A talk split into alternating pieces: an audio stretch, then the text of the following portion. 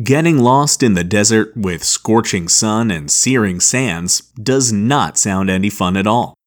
But if you're lucky, maybe you'll spot a small pool of clear water surrounded by a few palm trees. That's no mirage, it's an oasis. But how does an oasis form in the middle of a dry, hot desert? Well, to create an oasis, you need water. And seeing as most rain that falls in a desert evaporates quickly, the water needs to come from underground aquifers. These are pockets of water trapped in rock that are collected from rain and river runoff that has seeped into the ground.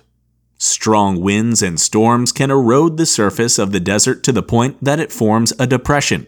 And if that depression goes deep enough, it can penetrate the water table, crack into the aquifer, and water can begin to seep out. Of course, a good chunk of that water that reaches the surface evaporates due to the desert heat. But aquifers can be massive sources of water that are capable of supplying oases with water for years and years. Plus, humans often lend a helping hand by drilling wells. And since these scarce water sources are essential to living in the desert, most oases are carefully managed and maintained.